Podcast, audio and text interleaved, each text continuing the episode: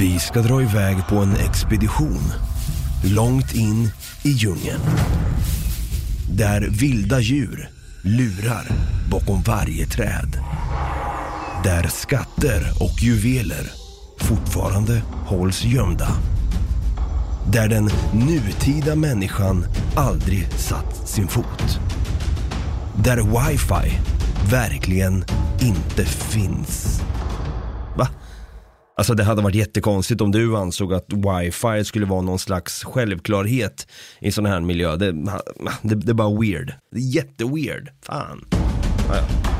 Förbered dig på ett riktigt äventyr. Yes! Något Kaiko är snart tillbaka med Djungelbonanza som vi har döpt den till. Där vi varje vecka kommer att slå på bongotrumman, springa iväg från stenklot kanske, öppna skattkistor och undvika i största möjliga mån, om det går, att bli lemlästade av vilda djur. I den här bonanzan kommer vi bland annat ta upp verklighetens Indiana Jones, verklighetens Mowgli, djungelns mysterier och upptäckter till livsfarliga djur. Och jag tror, ja nu är det jag då som pratar, Dava här, men jag tror också jag kan prata för Brutti att det här vill inte ni missa.